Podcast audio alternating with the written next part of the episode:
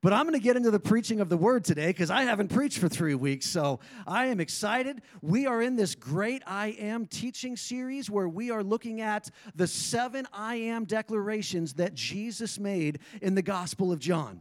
And you remember, we learned that God introduced himself to Moses as I am. Moses said, I don't know your name. And God said, You tell them, my name is I am, which in the Hebrew was Ewe, which Moses then changed it to Yahweh, He is. Right? And that's where we get the personal name of God, Yahweh. And so when Jesus de- declared to the Israelite people, before Abraham was, I am, he was declaring that he was God and that he was one with the Father. And so we are looking at the significance of these I am declarations of Jesus. And listening to the podcast these last two Sundays from Liz and Sugi uh, was amazing because uh, it was like they were like total opposites right? So Liz was just transparent and broken, and it was so beautiful in her brokenness as, as she talked about trusting God with all that she needs and, and Him being the good shepherd. And, and then I listened to Sugi's podcast, and Sugi just nerded out on science, which you guys know I love that kind of stuff, right? And so, even as I was listening to the sermon, Sugi, God spoke to me prophetically. And, and He said, When we reflect Jesus, that's evangelism. And when we refract Jesus, that's discipleship, right? So Sugi didn't say that, but God spoke that to me. Um, but what really jumped out at me was uh, when you said, when you're skiing, don't look at the trees, look at the path between the trees. And how many times do we get caught up looking at the trees, the obstacles, the difficulties, the things in life we're afraid of, instead of letting the light of the world light our path between the trees? Amen? So that was fantastic. So today is part six. And today we are looking at, technically, it's three declarations, but he combines them all into one. And that is, I am the way, the truth, and the life. And so if you've got your notes, you can find your notes in the bulletin. They're in our church app. They're attached to this video on our website, and they're also attached to this audio if you're listening to the podcast. Here's our big picture point today, really simple and straightforward. Jesus is the singular source for everything we need, both for today and for all eternity. And that's going to kind of be our theme as we break down our passage together today is we're going to look at today and all eternity that we're going to find the balance within both of those things. But what really jumps out about this declaration, I am the way, the truth, and the life, is the singularity of it. Right? Jesus did not say, I am one of many ways. I am one of many truths. I am one of many lives. No, he said, I am the way. I am the truth. I am the life. Jesus is not one of many, he is singular. He is the only way. And let's be honest, this is the reason why the world hates Christianity. And this is why, in the culture that we live in today, we are going to be berated. We are going to be called names, right? They're going to call us bigots. They're going to call us transphobes and homophobes. They're going to call us zealots and fundamentalists. They're going to call us closed minded. The world is going to call us all sorts of names because the world hates the fact that Jesus declared a singularity in himself. If we were simply to compromise, if we were simply to bow down to the world and say, okay, Jesus is good for me, and whatever you decide is good for you, oh man, it would all be hunky dory, right? It would all be wonderful. The world would be like, oh, that's great that you've got Jesus and we've got something else. But because we stand upon the singularity of Jesus, that He is the only way the world is going to hate Christianity. And we are going to be derided for our faith. We just have to face that reality. That's part of the singularity. But what that singularity also means is I've got a little mathematical formula for you here, okay? Here's, here's how it works it's Jesus plus nothing else equals everything we need. That's it. Jesus plus zero equals everything. Jesus plus nothing else is everything that we need. And Liz did a beautiful job of digging into this a couple of weeks ago as, as, as she even shared her story about uh, trusting God with everything that, that, that we need. And so there is no need to plug anything else into the equation. Let's not get caught up in, well, it's Jesus plus a really good job. That's everything I need. Or Jesus plus a great marriage. That's everything I need. Or Jesus and a really nice house. Or Jesus and a little bit of recognition. All right? Nothing. If everything in our lives was stripped away, if we were to live out the story of Job, we would still have everything we need because that is the singularity of Jesus. Amen? C.S. Lewis wrote this. He said, Christianity is a statement which, if false, is of no importance, and if true, is of infinite importance. The one thing it cannot be is moderately importance. That's amazing, right? That means the gospel is either everything or it's nothing. It can't be anything in between. It's either everything or it's nothing. The gospel does not fit in side by side with other religious beliefs, with other worldviews, with other world philosophies. It doesn't fit. It either stands above everything or it's nothing at all. That is the gospel. That is the singularity of Jesus. Who, come on, I'm preaching. We haven't even gotten into our passage yet. Come on. Our passage today is John chapter 14. And so let's let's pick up where we are in the story. This is the Last Supper. Jesus is having the Last Supper with his disciples, and uh, and so he's already washed their feet. They've sat down and dined together. He's exposed Judas as the traitor, and Judas has run out of the room. And then he begins to tell his disciples that he is going somewhere that they cannot follow. He is going to the cross. He is going to leave them. And of course, Peter stands up and says, No, Jesus, I'll die with you. And Jesus says, No, you're going to deny me three times tonight. And so it's in light of him telling his disciples that he is leaving and he is going somewhere that they cannot follow that we now pick it up in John chapter 14 as he tries to now comfort his disciples in the midst of this bad news. Verse 1, Jesus says, Do not let your heart be troubled. Believe in God, believe also in me.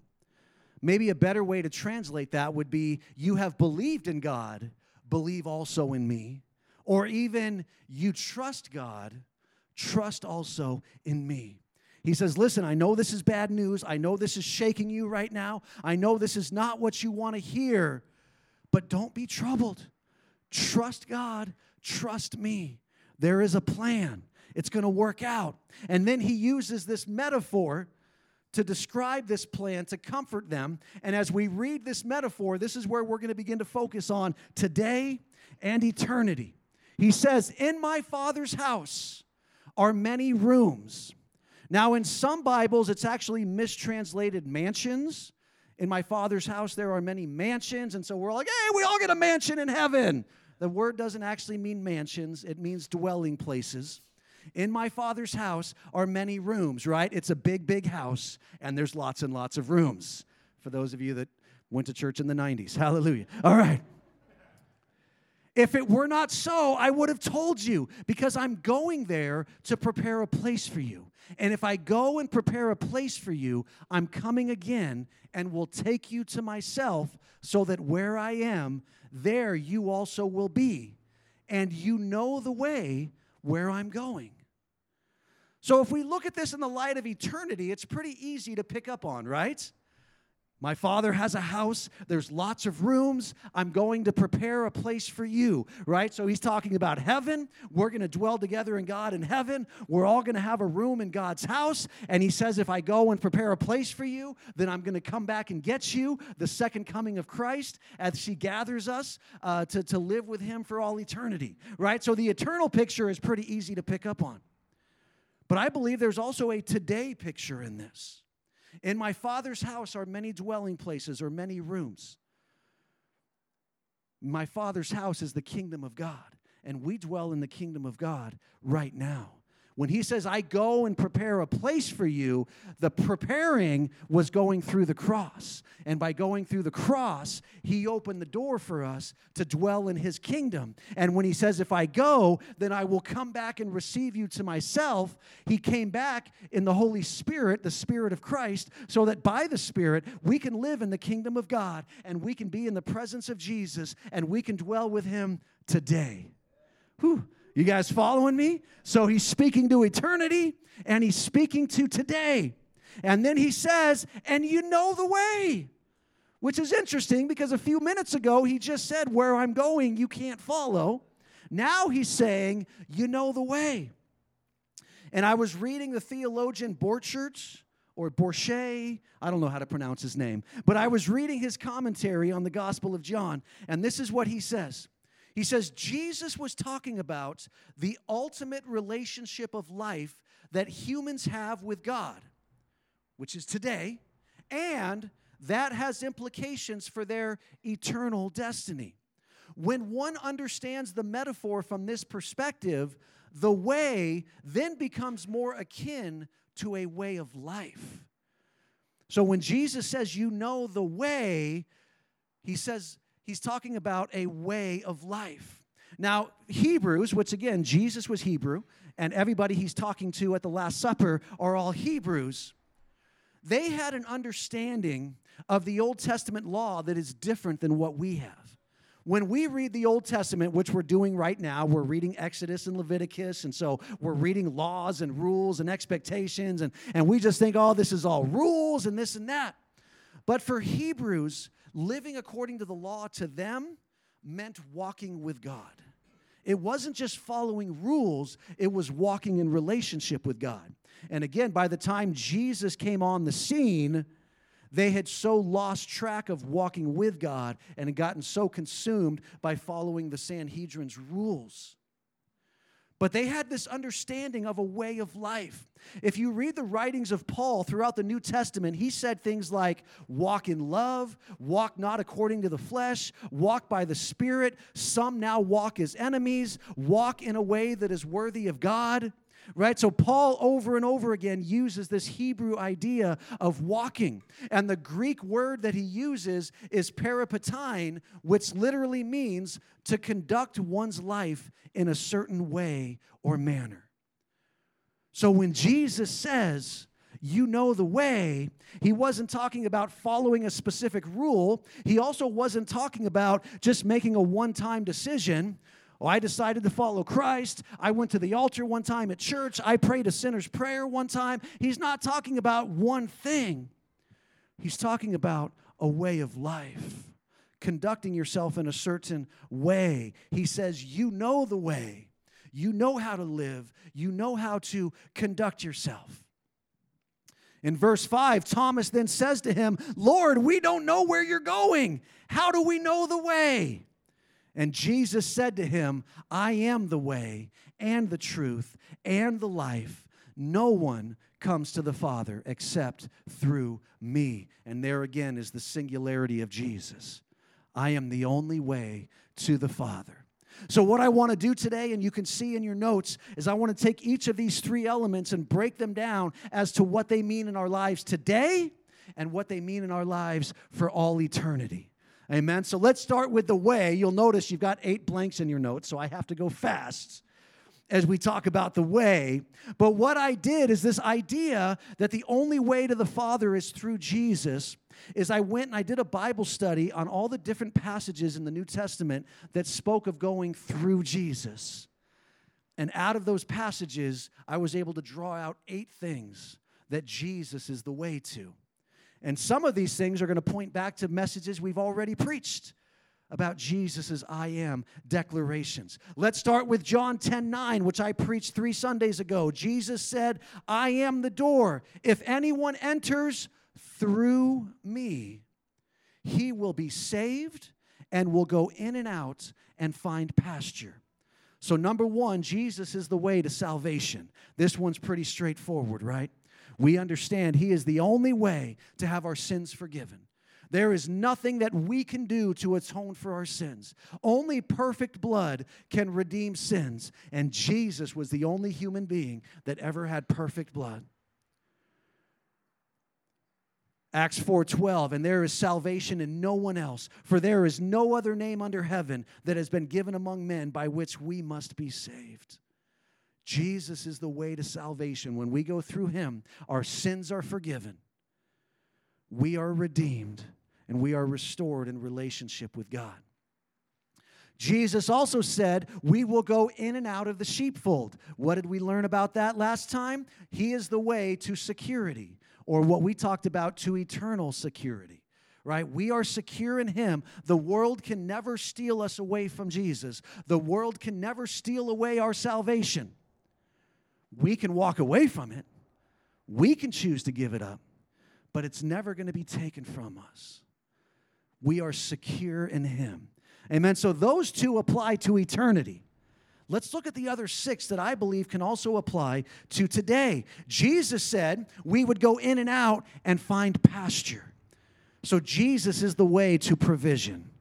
We find pasture, we find green fields, we find provision for the things that we need through Jesus. Dang it, they're not in church. They were just late. There's the rest of the gang. All right. Jesus is the way to provision. Romans chapter 5, verses 1 and 2. Therefore, having been justified by faith, we have peace with God through our Lord Jesus Christ, through whom we also have obtained our introduction by faith into this grace in which we stand, and we celebrate in hope of the glory of God. So the next three spaces there in your notes is Jesus is the way to peace, the way to grace, and the way to hope. It is only through Jesus that we find peace. And all the chaos that happens all around us in this world, Jesus is the way to peace. It says we are introduced to this grace in which we now stand. Jesus is the way to grace, and grace is what gives us the strength to stand in this world. We don't have to be good by our own ability. We are transformed in the grace of God, and we are able to live for Jesus and be strong in His grace, not in our own strength. And then it says, We exult in hope of the glory of God. Jesus is the way to hope. We find our hope in Him, that we're going to experience everything that God promised, and we never have to lose that hope. Ephesians 2, verses 17 and 18. And he came and preached peace to you who were far away and peace to those who were near. What is Paul talking about? He's talking about Jews and Gentiles, right? Jews were near to God, Gentiles were far from God, but Jesus came and preached peace to both, for through him we both have our access in one spirit to the Father. So, whether Jew or Gentile, we all have access to the Father through Jesus. Jesus is the way to the Father. So, the Bible says we can now boldly come into the throne room of God because we have access through the Spirit of God. And so, just picture it, right? We walk into the throne room because we are full of the Holy Spirit. And there is God the Father on the throne, and there is Jesus at the right hand of the throne, and we have access to the Father. Come on. I feel like somebody should be shouting right now, but I guess I guess it's just me, okay? We can come boldly into the throne room. We can be with the Father. We can experience the fullness of all that He has for us. And finally, Hebrews chapter 10, starting in verse 19. Therefore, brothers and sisters, since we have confidence to enter the holy place by the blood of Jesus, by a new and living way which he inaugurated for us through the veil, that is, through his flesh. This is the book of Hebrews. The writer is writing to Hebrew people, so he's using the metaphor of the temple that they would understand. That in the temple, the ark of God sat in the holy place, and the ark of God was symbolic of the presence of God. But they could not go into the presence of God because there was a veil that stood there. And only once a year would the high priest go through the veil to the presence. Now, what is it saying? Now it's saying we can all go into the holy place because of the blood of Jesus. We now go through the veil, which is his body. We just took communion today so that we can be in the presence of God. So, Jesus is the way to God's presence. And I know some people would say, well, God is omnipresent. His presence is everywhere all the time. Yes, but we also experience the manifest presence of God, the heightened awareness that His presence is here and we're experiencing Him in a heightened way. We have access to that through Jesus. He is the way. Come on, He is the way to salvation, the way to security, the way to provision, the way to peace, the way to grace, the way to hope. He is the way to the Father, and He is the way into God's presence. We know the way. Come on. And the way is not just one decision, one time that we prayed for Jesus. The way is a way of life that we live every day surrendered to the Lordship of Jesus because we believe in Him. Come on. He is the way. Jesus also said, I am the truth. When he was on trial before Pilate, Jesus said, I have come to testify of the truth. And Pilate rhetorically, bitterly responded, What is truth? So that's a great question. If Jesus is the truth, what is truth? I love this definition from John MacArthur. John MacArthur is a great preacher, pastor, writer. He's Calvinist. We'll forgive him for that. But this, I think, is an amazing definition of truth. Truth is that which is consistent with the mind, will, character, glory, and being of God. That's what's true. If it's consistent with who God is, then it's true. And if it's not consistent with who God is, then it's not the truth. I believe it was the Truth Project where I heard this, but uh, uh, uh, it, it's like a video series that you watch. But uh, one of the teachings they said when they tried to describe truth is they said, Truth is that which adheres to the original. Truth is that which adheres to the original. Who is the original? God. He has existed before time began. God has always been. He will always be. God is the original. So, what is truth? Everything that adheres to God. MacArthur goes on to say that truth is also ontological, which is a fancy way of saying it's the way things really are. Reality is what it is because God declared it so and made it so. Therefore, God is the author, source, determiner, governor, arbiter, ultimate standard, and final judge of all truth. Woo! God has all say. What is truth? Anything that reflects the reality and the character of who God is. That is truth. And we know from the Bible that God is the God of truth. Psalm 31 5. Into your hands I commit my spirit. Jesus actually repeated that when he hung on the cross. You have ransomed me, O Lord, God of truth.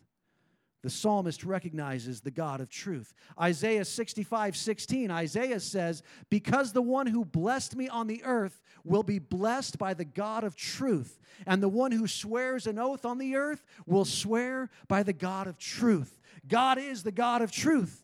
We also know that the Bible, the Word of God, is truth. Psalm 119, of course, the theme of the entire psalm is that the Word of God is truth. But if you were just to pick one verse, verse 160, the sum of your word is truth. The sum, everything added together from the Bible is truth. John 17, as Jesus prayed for his disciples, he said, Sanctify them in the truth. Your word is truth. So if God is truth, and the Word of God is truth, what does that mean about Jesus? Well, John 1 1, in the beginning was the Word, the Word was with God, and the Word was God. Jesus is both God and the Word, which means Jesus is the full embodiment of truth. He is the perfect reflection of God the Father. The Bible says no one has ever seen the Father, but Jesus reveals him to us. Jesus is the embodiment of everything that is true. And truth never changes. It's not subjective. It's not up to our perspective or our personal opinion. And that means that truth is for today and truth is for all eternity. Amen? What about the life? There's life for today and there is life for eternity. Let's talk about life for today. John chapter 1. In him was life, and the life was the light of mankind. And the light shines in the darkness, and the darkness did not grasp it, or conquer it, or overcome it. 1 John 1 5, this is the message we have heard from him and announced to you that God is light, and in him there is no darkness at all. If we say we have fellowship with him and yet walk in darkness, we lie and do not practice the truth. But if we walk in the light, as he himself is in the light, it's like a 90s theme today, right? Was that Newsboys? I want to be in the light. Okay, so anyway. Um, oh, DC Talk, I'm sorry. My wife grew up in the church in the 90s. She, she knows. Huh? Was I? That's a miracle because that's uh, that doesn't happen. But if we walk in the light as he himself is in the light, we have fellowship with one another. And the blood of Jesus, his son, cleanses us from all sin. We have life for today, and that life means walking in the light of God. And I don't have to spend a lot of time on this because Sugi did a phenomenal job last week teaching us what it means to live in the light of God. Hallelujah. But life is also for eternity because the promise is that we will be resurrected into eternal bodies.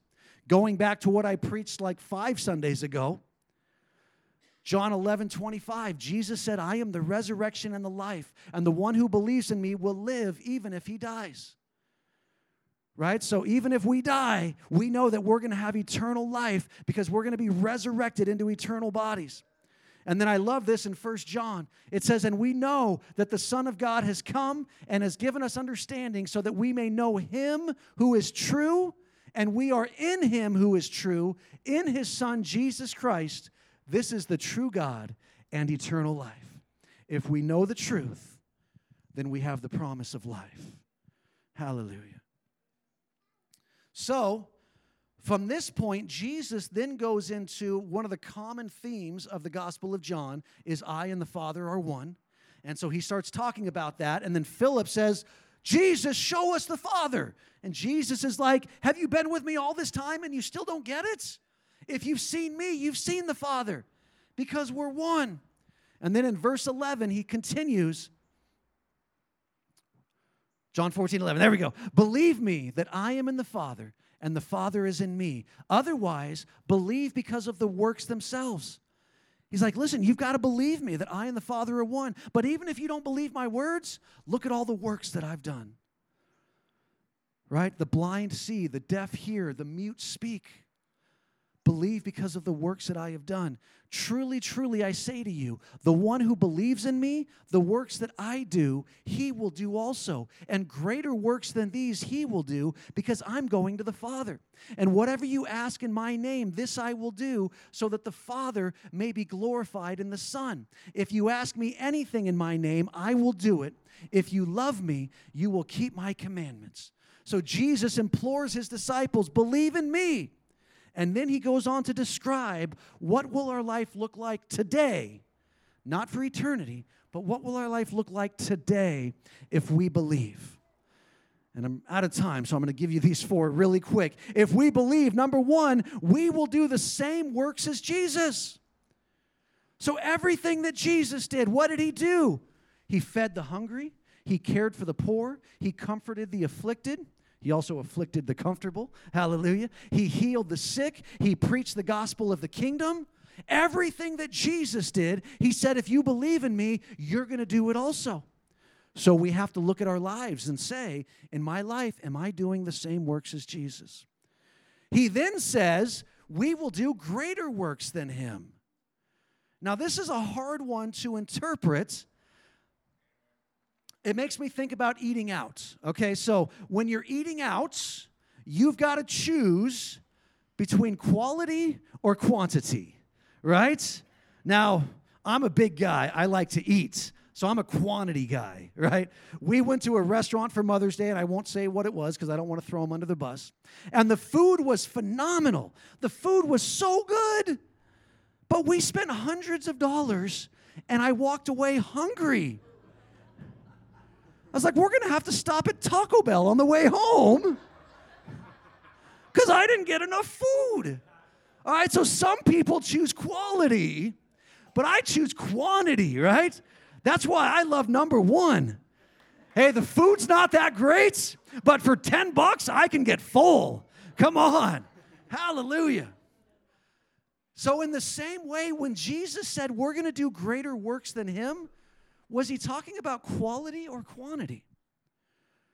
Was he talking about the quality of the works? Now, we know that all the works that Jesus did had one purpose that was to point people to the Father so that they could come into the kingdom of God. So, does that mean that there are quality of works that we can do in our lives today that will point people to the Father even greater than Jesus did? Or is it quantity? Was Jesus referring to the fact that he himself was just one person, but now today there's like a billion Christians, and so there's a billion more people doing the works of Jesus, so in quantity it's greater? I don't know the answer. I think we could fall either way and look at our lives and say, Am I doing greater works than Jesus did? He also said that we would glorify God through answered prayers. He said, If you, whatever you ask in my name, I will do so that the Father might be glorified in the Son. Now, we misinterpret this in our wonderful American way of thinking that if I just attach the name of Jesus to anything, I'm going to get it. When I was in the master's commission, this was a long time ago, but one of the students that was in the master's commission with me, he had this thing. Anywhere we were out in town, if a motorcycle drove by, he would say, Thank you, Jesus, for my motorcycle. And he did it for months and months, every time. Thank you, Jesus, for my motorcycle. Right? He just thought if he added the name of Jesus to it, he was going to get a motorcycle. That's not what this verse means. Asking something in Jesus' name means that we're asking it in alignment with His will, with His heart, and His mission. And if we're asking in alignment with those things, and we have to throw in His timing, right? Because we don't always get the answers when we want, that He will do it. And when he does it, God will be glorified. And so that means that if we believe in him, that we will pray prayers in alignment with the heart of Jesus. And when we do that, he will answer us. And when we get answers to our prayer, God is going to be glorified in our lives. Is that what our lives look like? And finally, we will be obedient to his commandments. If we believe in him, we will live in obedience to everything he asked us to do. Let me have the worship team come back up today. I want to close just by giving us a couple of questions to ask ourselves in light of the singularity of Jesus. He is the way, the truth, and the life, both for today and for all eternity. He is everything that we need. And so the first question to ask ourselves is this Are we living as if Jesus is the only way? Are we living as if Jesus is the only way? Or have we added other things into our lives? Are we depending on other things and trusting in other things? Are we, have we combined the world with the gospel and made it nothing? Or are we living as Jesus is the only way? And the second question to ask ourselves is Do our lives reflect what Jesus said we would do if we believe? If we were to do an honest assessment of our lives today, are we doing the same works as Jesus? Are we doing greater works than Jesus? Are we glorifying God through our answered prayers? And are we living in obedience to His commands? Do our lives reflect what Jesus said would happen if we believe? And so I want to challenge us here in this place, in the presence of God, that we would be honest with ourselves about these questions. And if the answer to either question is no, then we would be open to the Holy Spirit speaking to us today, showing us what needs to shift, what needs to change in our lives that we would live in the singularity of Jesus and that we would live as those who believe in Him as the only way to the Father. Amen. Can I pray for you? Jesus, will you speak to us today? Spirit of Christ, will you come and bring revelation to our hearts? Lord, would we be honest with ourselves? Is there some place in our life that doesn't line up with you being the way, the truth, and the life? Is there something in our life that shows that we're not believing you to be everything that we need? And Lord, if that is the case, would you speak to each one of us? Lord, in your compassionate and your tender way, would you show us? Show us what we need to bring to the consuming fire. Show us what we have been trusting in or leaning on or needing that is not of you, Lord. Would you show us? And would you show us the shift that needs to happen in our time, in our priorities, in our attitudes, in our worldviews, in our boldness, in the way we're sharing the kingdom? Would you show us, Lord, what needs to shift? That we might be a reflection of your people. And would you cause us, Lord, to stand firm in this day? Though we be derided for the singularity of Jesus, we will not bow down. We will not conform. We will not compromise. We are your children. We are the people of your kingdom. And we know that no weapon formed against us shall prosper. So, Lord, we will stand in your truth. We will live by your standard. And Lord, let us be a light that shines upon this world, that draws the world to you. Jesus, Jesus. Transform us even now in this moment in your presence. Lord, that we might leave here ready to walk in the newness that you've called us to. We thank you for that in Jesus' name. Amen. Amen. Let me have the altar team come forward right now. If there's anything you need prayer for today, if you have not made the decision of salvation, then today could be your day to make the decision. I'm going to surrender my life to the Lordship of Jesus, and I'm going to receive the forgiveness for all my sins. You can come forward and ask somebody to pray for you. If your answer to any of these two questions was no, you can ask somebody to pray for you, and we will join with you and believe for God's work in your life. Or if you need prayer for anything, anything's going on in your life, come forward and receive prayer. Let's be the church as we minister one to another today. Thank you, Jesus. After a few minutes of prayer, we're going to sing a song and lift up the name of God in this place.